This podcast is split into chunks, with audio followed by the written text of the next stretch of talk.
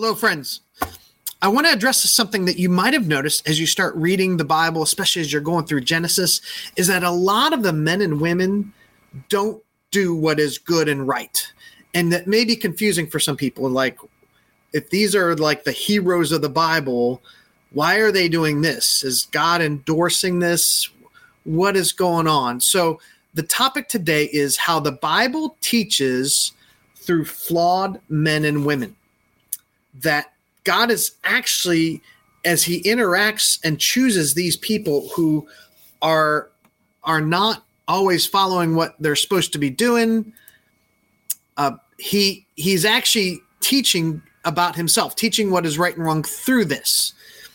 So, the example that that sticks out is from Jacob.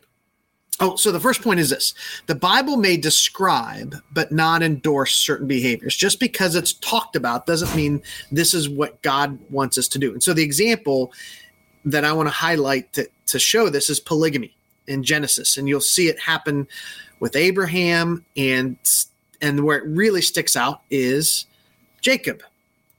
And so Jacob ends up, he marries both Rachel and Leah and then they end up in having this competition to see who can have the most children. So he he ends up actually with four, effectively four wives.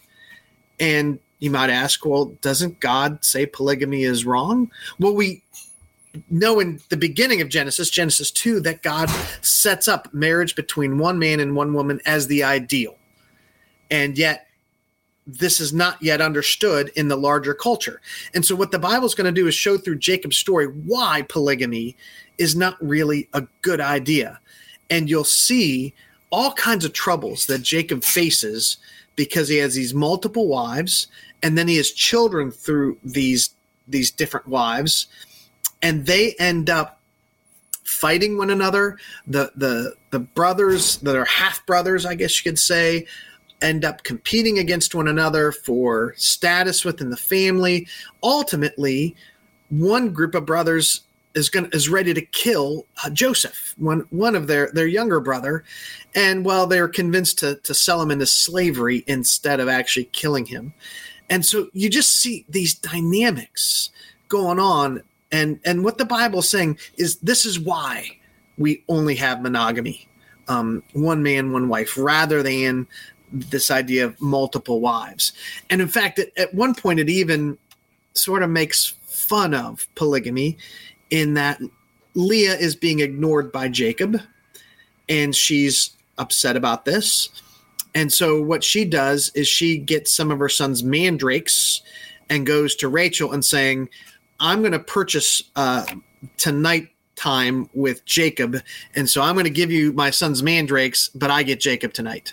And so Jacob comes home from work and basically he is informed that he has been purchased by one of his wives to be with her that night.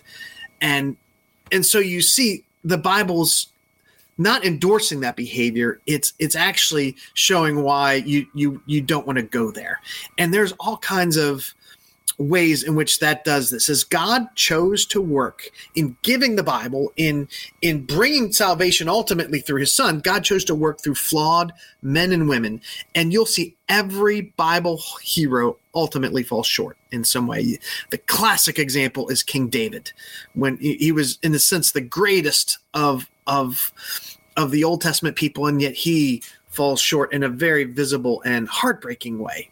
So every Bible hero fall, fall short. God's not necessarily endorsing what's happening, He is teaching through it.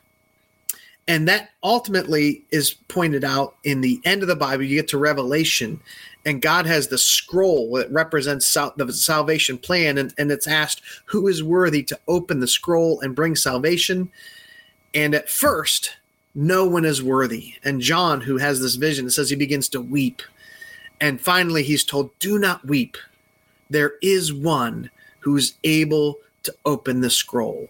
There is one whom God has sent that that is not flawed, that is not has sinned in their life, and that is the the Lion of Judah or the Lamb of God. Ultimately, it's talking about Jesus. He alone is able to open the scroll and bring salvation to God's people. So, as you go through the Bible, take note of when those who are supposed to be living for God fall short and, and do wrong, and ask, what is God trying to teach us through that? Thanks, and I hope you keep going.